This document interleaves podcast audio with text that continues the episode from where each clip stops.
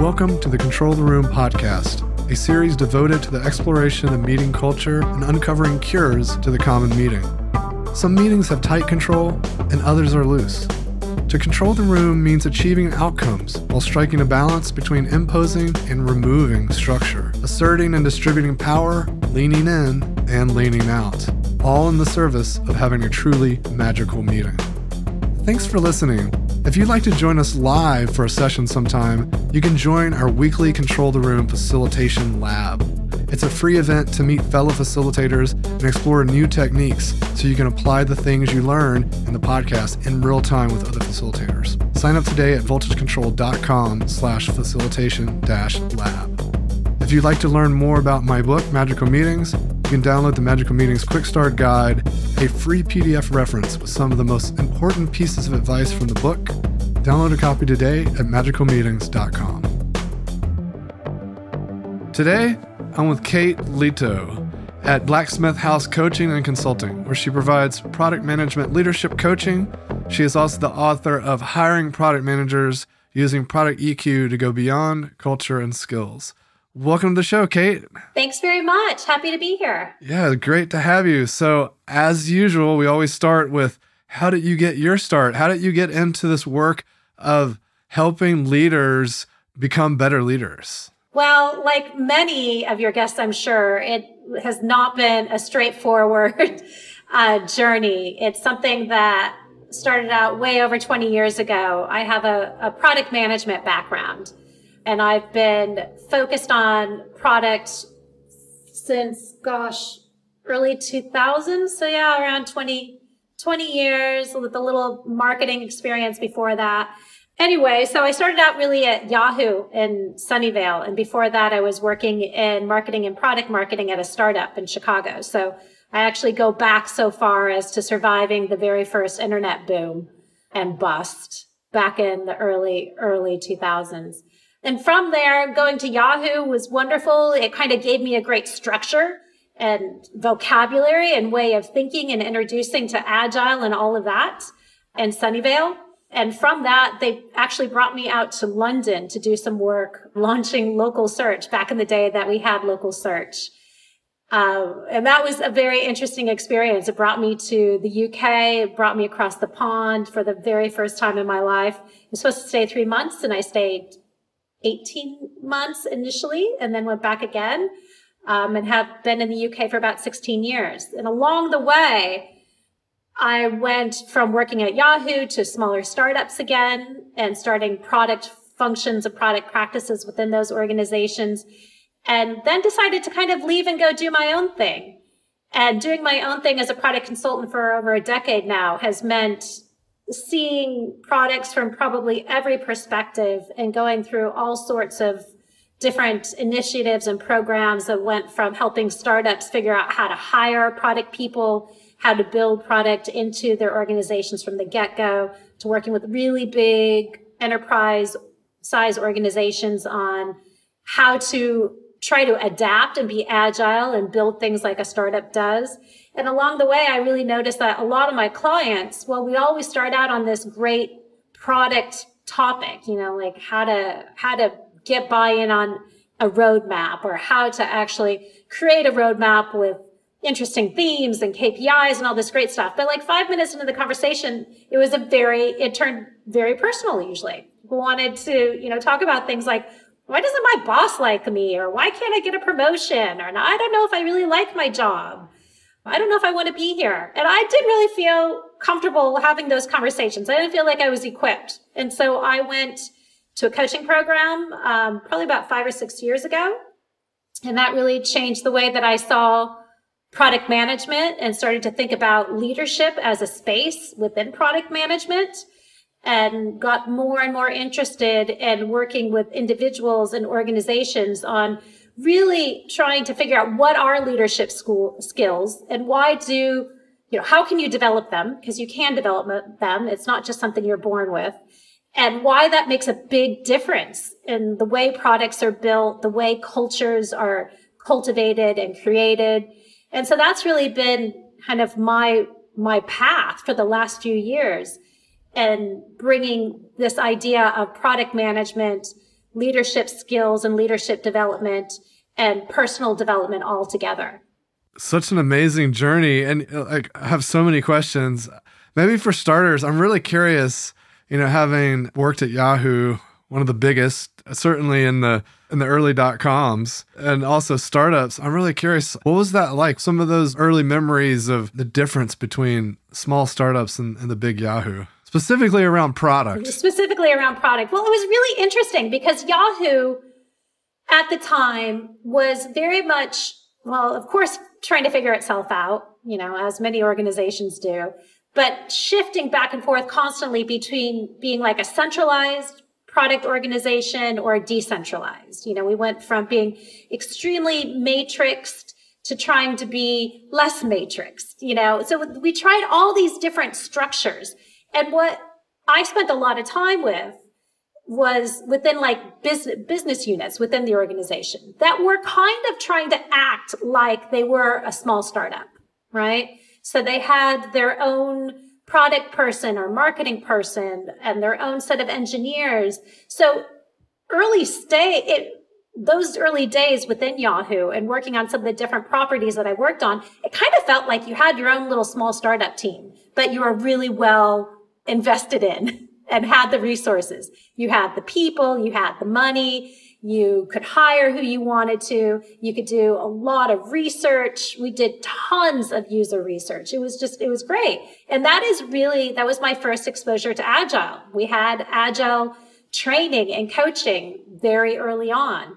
So it was interesting. That actually, I think made it a bit easier for me to move over into uh, startups afterwards because I had a good idea of, you know, what agile was and how to bring that into an organization and help them kind of start from the beginning and what product's role with that could be.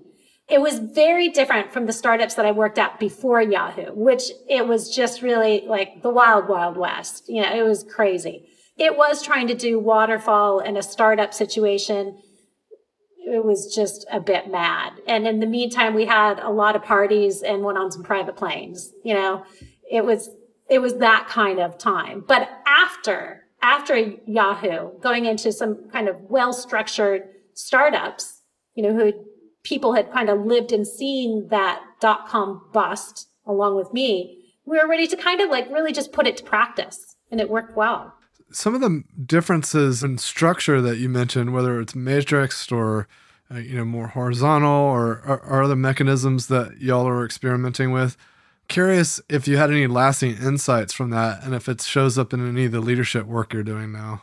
Yeah, I think the structure that I mentioned to you, where it was we were operating as mini business units, you know, almost like your own mini startup. I think that definitely stuck with me, and that felt like I at the time, I was, I think I was one of two product people within, within a team. So I could do a lot of stuff, right? And I had one-on-one relationships with the engineers. We had, we really did have all the makings of a cross-functional, you know, mission-based team from the early days. We didn't call it that at the time. You know, it was, we didn't have that vocabulary, but that structure was there and that resourcing was there and the, people with all the different diverse opinions could come together very easily. So I think that, you know, just even talking about it now, looking back now, that was really the seed of, um, that I still have with me now in terms of we did a lot of talking about experimentation and how could we test something out.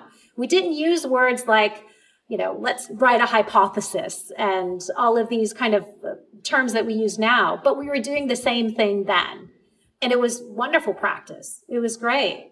Yeah, it's really interesting. I'm curious in situations where you've seen that work versus ones you haven't seen work. Is there any clear, I guess, ingredients to to what makes it work? Because I imagine that it takes some insight from leadership to be able to be comfortable with carving out the vision for each team and giving them the autonomy. And, and how do leaders support that? Yeah, well, I think that's where the leadership development side of of the work that I've been doing really comes in because to be a leader within an organization that encourages, uh, you know, autonomous teams with missions and encourages cross-functional work and more decentralized structure, they, they need to feel comfortable and confident themselves. You know, a lot of organizations I've seen will have that command and control kind of traditional hierarchy. And a lot of that is because that's what the leader has experience in. Um, and that's what the leader is more, most comfortable with. So to have this blend of something that's more, maybe not quite self-managed, you know, not to that level, but to a level where we do have teams that can do their, do their homework. They can build a hypothesis. They can do some experimentation. They can share back on that. They can learn from it and they can pivot. It takes a leader who I think is, is comfortable with that. You know, they're comfortable in, maybe taking some risks even, you know, putting things out there and letting teams try it on their own. They have confidence and good relationships with the people around them. So I think that's where you know, things like communication skills and their own levels of influence and even their own core beliefs around strong self-awareness and self-belief come into play in helping to create a kind of organization where people can do the same thing. People can build their own kind of self awareness, their own self belief. I don't know if that came out very well, Don, Douglas. No, no, that does. It does. So we talked a little bit about uh, self awareness, emotional intelligence in the pre show chat. I want to come back to that momentarily because before we do, I want to hear a little bit more about your coaching practice because you mentioned having this epiphany that developing the leaders are so critical. Yeah. And then saying to yourself, I need to get these skills. So what what do you th- what was it about the the coaching program? Were there insights or were there things that going through that program that that really stood out to you as like, hey, this is what it takes to really shape these leaders and what I can bring to the table around the confidence of you know coaching leaders. Yeah i think it's been a journey. The program that i did about five or so years ago was a good start. You know it was definitely a as we say the uk was a starter for 10 and it got me more curious and wanting to learn more. And i'll, I'll never forget they gave us this 10 page reading list which we didn't really touch in the in the course itself but i worked my way through and a lot of it was focused on leadership development. So it kind of, it opened my eyes to the fact that really within product management, I'll never forget this. After the coaching program, I went and kind of looked at all these different product management blogs and was reading up on things. And everything I was reading was about things like OKRs and MVPs and lean and agile and a lot of our methodology and making and building up roadmaps. We weren't talking about anything that had to do with leadership development. We didn't talk about anything around self awareness, on how to deal with conflict, on giving good feedback, on resilience, you know, empathy. There wasn't anything out there. From that, I started writing and talking more about a concept that I initially called product EQ, which is in the title of the book. And it just it brought something together for me and the importance of emotional intelligence in the work that we do. And we can associate it with leadership skills. I think that's totally cool. But i think we also have to remember that it's not just a leadership skill right? And leadership itself within product and any other domain really isn't tied to specific levels. It's not tied to specific areas of a career path. It's something that anyone from a junior product person up to the CPO can own and work on and improve. So that initial coaching course that I took really kind of set me on this journey to look at the things I was working on as a consultant in a very different way and to see some massive gaps in what we were talking about as a community and really trying to focus on those in my work since then. So I've gone on and taken other coaching programs and tried to really learn as much as I can on how, as a coach, I can help people be the best that they can be, you know, be the best version of who they believe they are, who they want to be. And that's really what I'm focused on and bringing that into a product management space where we're working with all these different personalities, and with all these different um, flavors of folks around us, I think is a really interesting space to play in. And talking about leadership and what that means within that space, I think is something that we still have a lot of room as a community to really figure out. coming back to that emotional intelligence piece specifically, it sounds like you've been doing a lot of work there and just helping the individual kind of reflect and connect on, you know, how they're showing up, even just being aware of how people see them. I'm just kind of curious, like, if you have any advice on where people struggle with that or, or how people can take some first steps in unraveling that. Yeah, I think it, it's interesting because emotional intelligence means a lot of different things to people, right? It doesn't feel like there's one set of words that really define it. And there's so many different frameworks out there, and there's a lot of research that's been done around emotional intelligence. And I guess the way I think about it, emotional intelligence really is understanding yourself and your own emotions and the impact that they have on others. And that sounds really simplistic, but at the end of the day, I think that's what it all boils down to. So to help people really take that first step and learning about themselves and their own levels of emotional intelligence and maybe where they're really strong and maybe areas they want to focus on. I think it's good to start by getting an understanding of what self-awareness is as a as like a foundational element of emotional intelligence because that really opens up so many other things and with self-awareness you can learn about yourself by you know asking for feedback from other folks helping you to kind of identify any blind spots that you may not be aware of in your own work there's a lot of work you can do on just keeping track of kind of your own emotions and how you're reacting to different situations.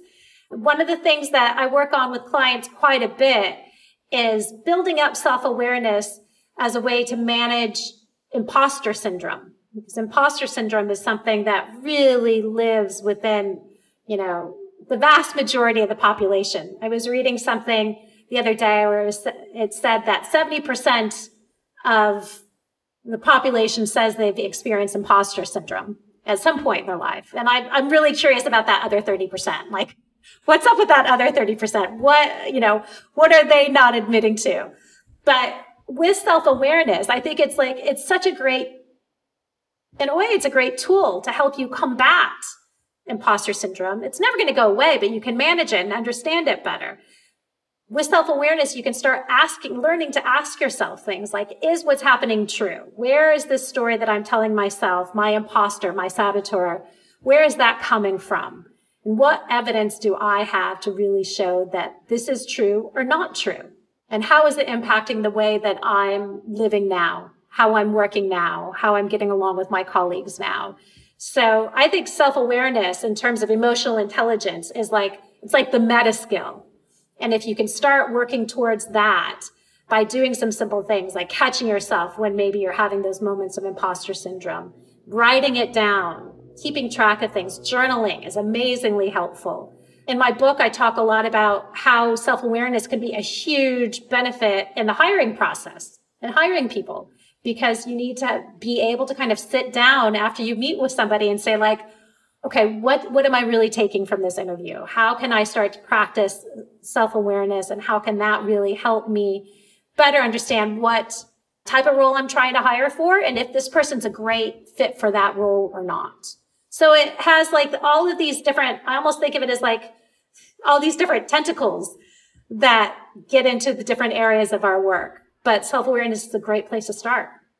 Yeah, it makes me also think about how you know, sometimes it makes sense to sleep on it or mm. let's have that conversation tomorrow. And just being able to uh, maybe diagnose or at least recognize that um, I'm in a certain state of mind or in a certain mood or, you know, feeling emotional about something. So I'm maybe not being logical. That's a form of self awareness. And there's layers to it, right? I have to know that I'm capable of being in that state and then being able to recognize when I'm actually currently in that state. Yeah, absolutely. It's an amazing first step to be able to catch yourself, right? Be it, you know, starting to feel imposter syndrome coming on, you know, that saboteur stepping into your to your line of thinking or just that, you know, before I say anything and respond to somebody who maybe is just really you know, pissed me off, I need to take a step back. Maybe I'm going to go have a conversation with a friend or my partner or whomever and just get a different perspective. That is totally a huge step in building self-awareness because you get you can see the trigger points, right? And you can learn to take a breath, to take a break before reacting. That also reminds me too, you know, leaders not only have to deal with their own internal state, but they have to deal with the emotions and the state of those that report to them that they support. And, you know, sometimes there's scenarios where someone might come to you in an agitated state or upset about someone else. And, you know, jumping in and trying to address that or getting in the middle of it is often the wrong thing to do. Yeah, absolutely. It's tough. And a lot of the, the clients that I work with are in a place where they're moving into perhaps their first leadership role, right? Moving into a head of product or a director of product role. And they're facing situations like that, you know, for the first time. How do I relate to my team, you know, in a perhaps a different way than I did before? Because before I was a member of the team and maybe I'd get involved in those conversations and try to sort out. But now as the leader of the team or the leader of a few teams, you know, what's my role? How do I want to kind of build a foundational or a different level of leadership in working with with the folks on my teams and have kind of a different voice, a different style. What is that and how do we bring it together? A lot of times I've worked with a lot of leaders who, because there's a lot of empathy and we talk a lot about empathy these days and that it's a positive thing and it's a benefit and it truly is. But learning how to have a balanced level of empathy as a leader because jumping into situations like that all the time and trying to be kind of the hero is that the best use of your energy and your time? What's a different way that you could go about that situation? So that's something that I work with a lot of people on and trying to kind of understand this new role as a leader because it's very different than being an individual contributor or just a member of the team as they might have been before. You also mentioned behaviors and the important role they play and how all of this unfolds and, and the role of the leader. And it makes me think that um, you know a lot of this work is just modeling good behavior and and also if a leader is behaving in a certain way the team might come to expect that behavior or to assume it and it can be really hard to undo those things yeah as a leader it's tough right you are often held up as a role model and that could be something that people thrive off of as leaders it can also be something that's kind of a burden because, you know, perhaps you've become a leader because you're really good at doing something at, at the technical side of the work that you do, be it product management or something else.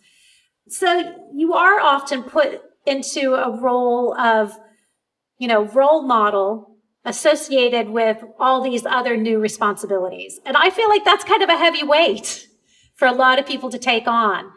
And some people thrive with it like i said and some people it's just it becomes something they're they're less interested in. And so they tend to maybe decide leadership quote unquote leadership defined as a people management leadership role isn't for them and maybe try a different career path. So i think that's another thing you and i have talked about offline before as well as the idea of leadership we often associate it as somebody that is managing people but I think the leadership skills that we're talking about are definitely not just isolated to people managers. You know, we also have this this great world of individual contributors who are leaders within organizations, be it product or others.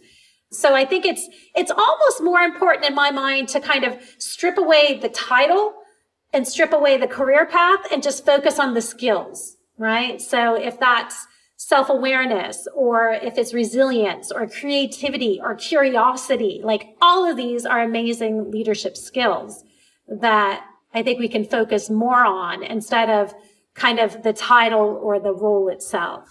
Yeah, that also reminds me of the three circles that you're describing in the pre show chat around change, whether it's leadership development or any other change that an organization might be facing has to happen at the individual level, the team level, the org level. Mm-hmm. And to your point, if it's only the quote unquote people with the leadership titles, then that that leaves a lot of individuals out. Yeah. Yeah. I think it's it's interesting to even identify like what are the leadership titles. I think within product we've we started to kind of really build a hierarchy of leadership, right? And that is, as I mentioned before, like head of product, director of product. And again, those are all people management roles.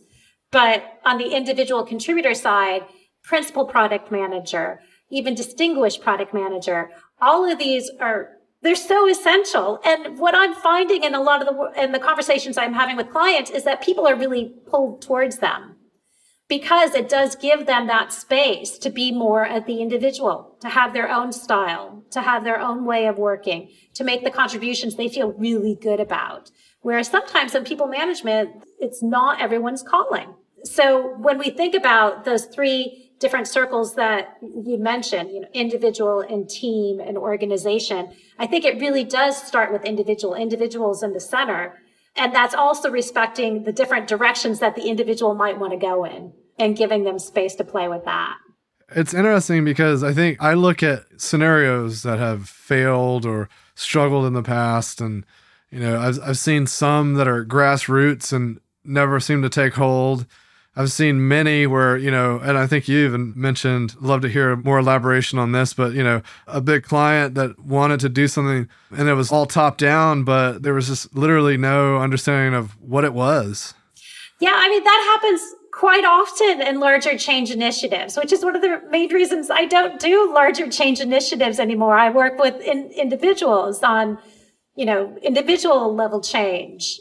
There's a big market around org wide change. You know, there's a lot of money in that space.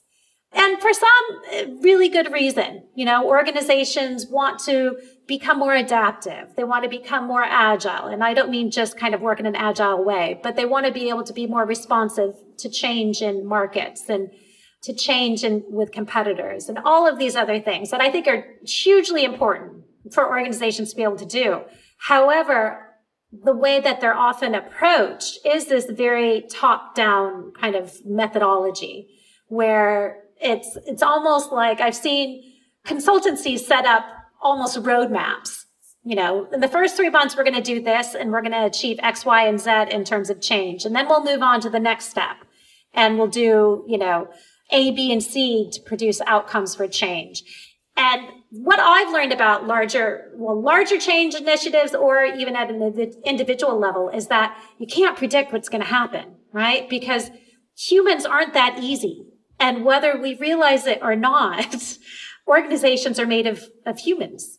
You know, it's, we're people powered. So if there's a way to apply change to organization where it's more open to outcome, if it's more open to seeing what comes from different bright spots of change within an organization, then I think it can happen. There needs to be a lot of commitment and there needs to be a lot of investment and the leaders themselves need to be really into it. So when we think of top down and org change, I think the leaders do need to be bought in.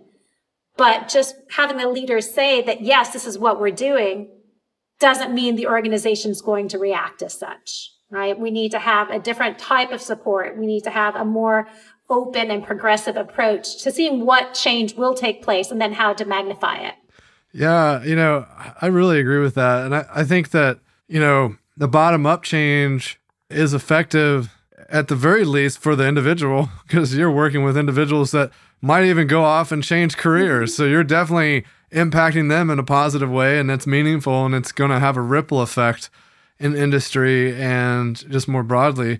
I, I don't think you can have org change without the individual change. So if orgs want big change, they have to set vision and the narrative that individuals can connect to and then work very closely with the individuals to make the real change happen. Yeah, absolutely. I had a, a call um, with an organization a few weeks ago who have been going through a, a product transformation for a few years now.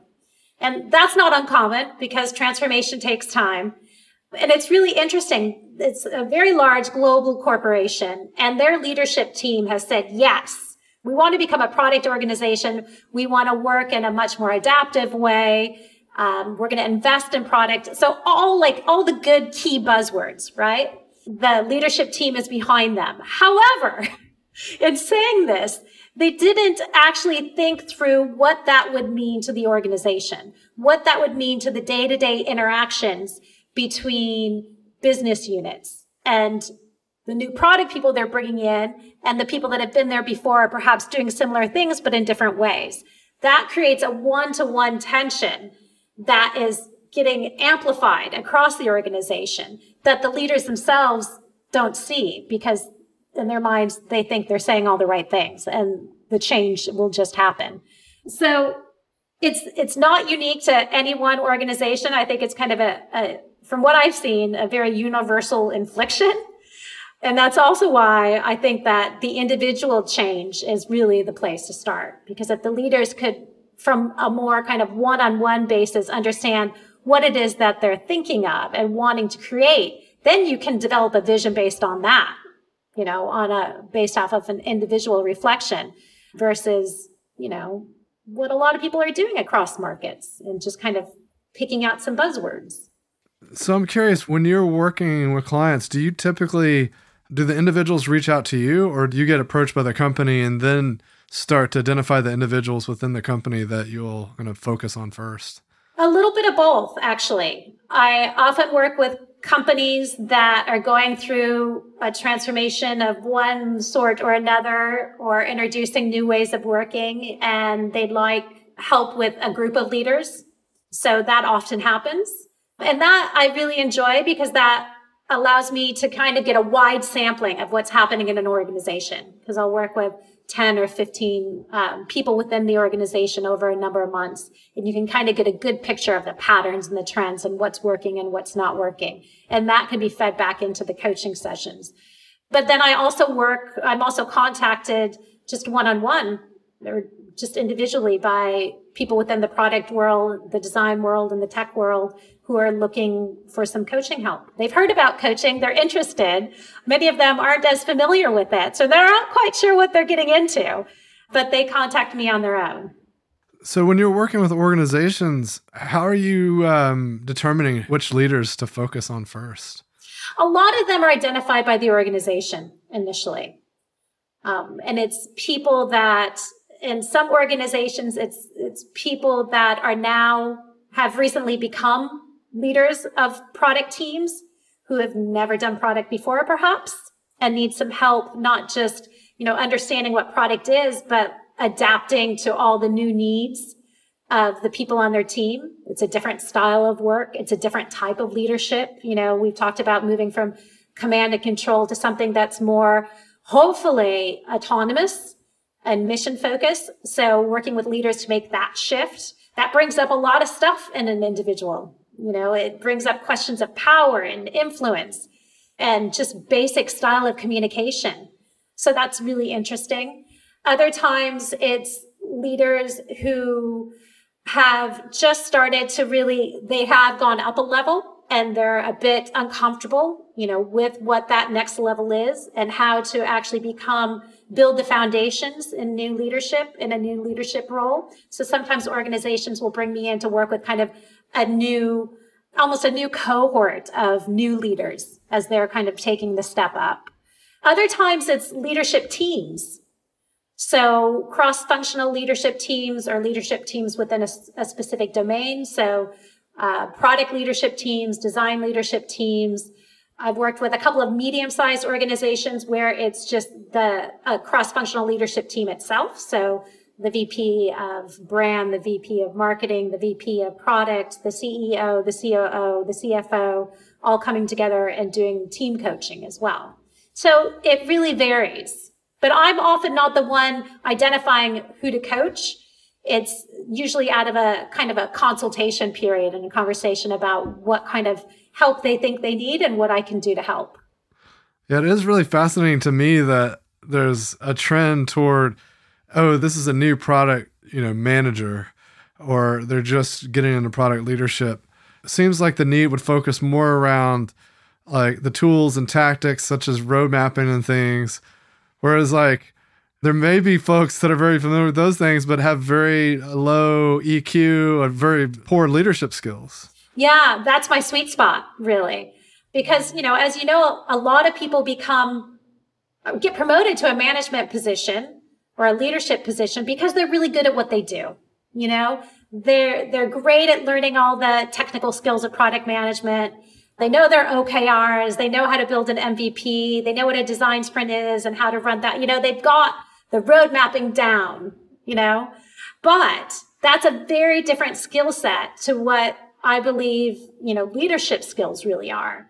And that's where we don't give people a lot of support, uh, or we haven't historically. There's not training for leadership development that goes back very far. So this is where the coaching, one-on-one coaching, I think really helps out because it, I get to work with an individual, understanding kind of where their strengths are, where they'd like to focus, how we can kind of work together through regular day to day events that they're experiencing and figure out what leadership means to them and how they can really improve those skills.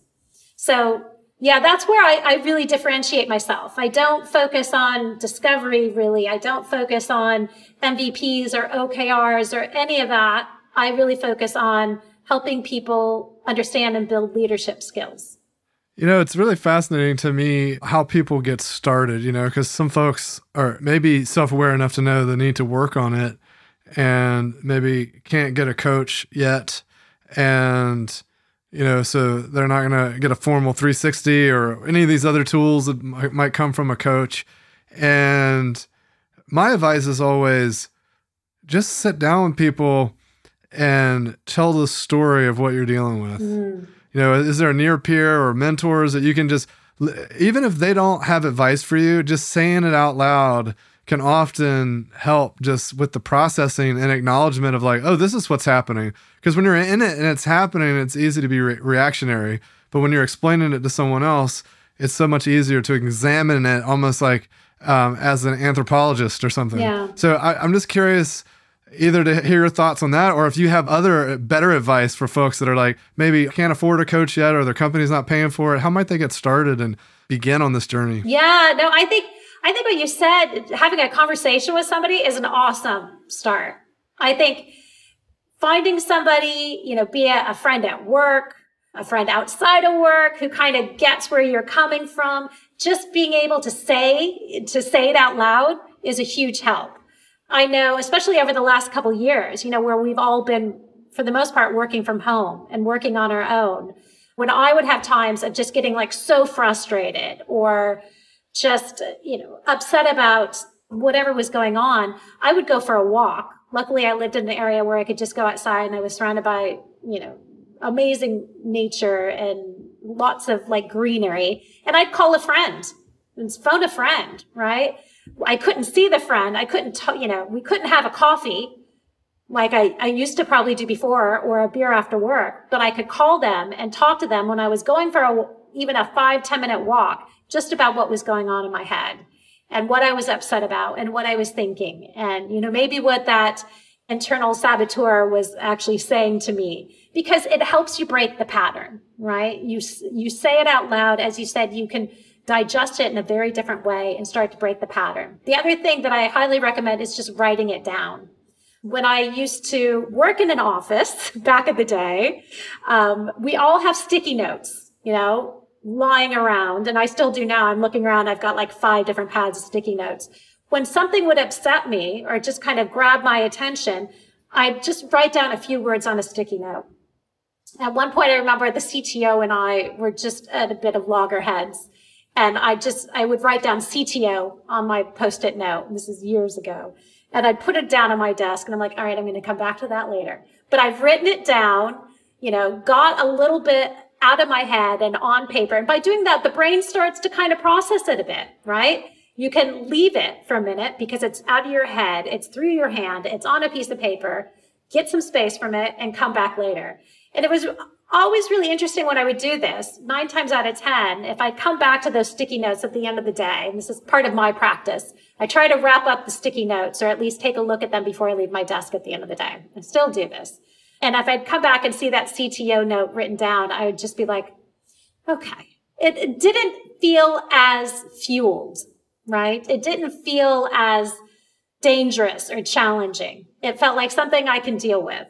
So I think doing simple things like that, phone a friend, write it down on a sticky note, just kind of do little things that show that you're starting to understand when the triggers are hitting.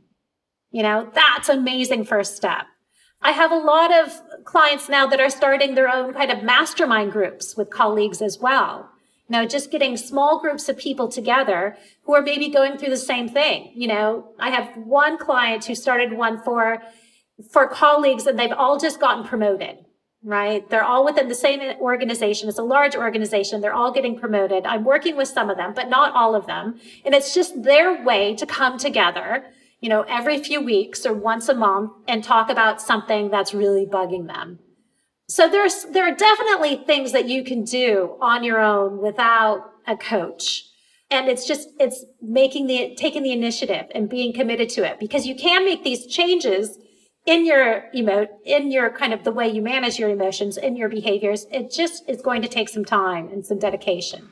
Kate, I just had this epiphany that it's, it's sort of like, radioactive substances. You know, not all radioactive substances are uranium, right? The problem with uranium is it has a really long half life. Yeah. And it's very intense, right? Most radiation's pretty intense, but like the half life really is what gets you. And so your exercise of writing it down and coming back to it later is a great check to see what's the half life of that emotion. Did it totally decay since the last time I since the, when I wrote it down? or is it still there? Is it still is it worth me burning like a relationship points with the CTO to bring this up? Or is it not a big deal? Was I just like reacting and everything's fine? Yeah. Uh, I, I love that. Just like letting it run its course, but then assessing later. Yeah. Coming back to it. Because I think one of the things we have to realize as well is like in that moment, you know, where I felt compelled to grab my sticky note and write it down, there are probably a lot of things going on right? And the CTO could have just been one piece of that puzzle. So by starting to do that for myself, I started to kind of understand that it's probably not all about him. right? There's probably all these other things going on and it just helps you build awareness of you know, different things happening within me, different things happening in the environment around me and the culture I was working in that are also coming to play. And it's such a simple thing to do, you know, pad a paper, pen, write it down, take a look at it later in the day. And you still may feel compelled that like, I gotta have a chat with the CTO. That's cool. You know, grab a friend, talk about what you're thinking, what you'd like to say. And, you know, a lot of times it's just, it's almost, it, it's getting it out there, but it's also kind of practicing, right? It's figuring out what words are important to you. What words do you want to avoid? And having like a really thoughtful, mindful conversation around it. You know, the last point I'll make there, because this is really great stuff, is it, it just it, epiphany I just had was not only are there potentially a lot of things happening, but we don't know what the CTO doesn't know. We don't know what the CTO knows that we don't know. Right. And so writing it down gives us time to realize some of those things. And so that situational awareness might bubble up for the CTO. They might come to you and apologize in an hour, like, "Oh my gosh, I didn't even realize this or that," or you might realize that, "Oh wow, that they got a lot on their plate, and there's pro- or there's these, you know, there's these technical limitations I didn't even realize." Whatever it is, it gives you some time to become more situationally aware. Yeah, absolutely. It kind of goes back to how we were talking about emotional intelligence before. You know, it's not just understanding your own emotions, it's understanding the impact they, they have on others which I think is kind of, it's a key part of it because a lot of times when we think of self-awareness, and I mentioned that's like a meta emotional intelligence skill, you know, we think of internally, what's going on with me? How do I get to know me? But really that second aspect is key. How can I learn more about how I'm impacting others? And how what I say and what I do and how I behave is going to impact the CTO or whomever it is. So I think that's kind of uh, that second piece of the definition around emotional intelligence is something we don't think about as much. We think about ourselves and knowing ourselves, but really building emotional awareness means getting to a, a better understanding and grips of how that's going to impact somebody else. Mm, so it's such good stuff. And unfortunately, we're getting to the end of our time. And I, I want to leave you with an opportunity to leave our listeners with a final thought. Oh, goodness. You know, I would say the final thought is to not be afraid about learning about things like self-awareness and emotional intelligence and what I call product EQ and go check out my website. There's it's kateleto.com and there's a lot of articles that really dig into some of these foundational elements of emotional intelligence, like self-awareness, like dealing with conflict, like empathy, like imposter syndrome. And within each of those, I really tried to offer some things that you can do without a coach. You can do on your own with a peer or just from self-reflection. So yeah, I'd like to leave you with don't be afraid of it. It's something you can learn about. It's something you can grow and it has amazing impacts on your life and the lives around you. I, I hope you'll go learn more from me or elsewhere. Excellent. Kate, it's been a pleasure chatting with you today. And I hope people do go check out the book. It's part of a series that are, are really, I would say, tight, concise, to the point, effective books. And I think yours is not an outlier there. So, not a lot of fluff. It's just great, actionable advice. And so, recommend people check it out. And again, it's been a pleasure. Thanks so much for joining us. Thank you very much. It's been a lot of fun. Thanks for joining me for another episode of Control the Room. Don't forget to subscribe to receive updates when new episodes are released. If you want to know more, head over to our blog where I post weekly articles and resources about radical inclusion, team health, and working better. VoltageControl.com.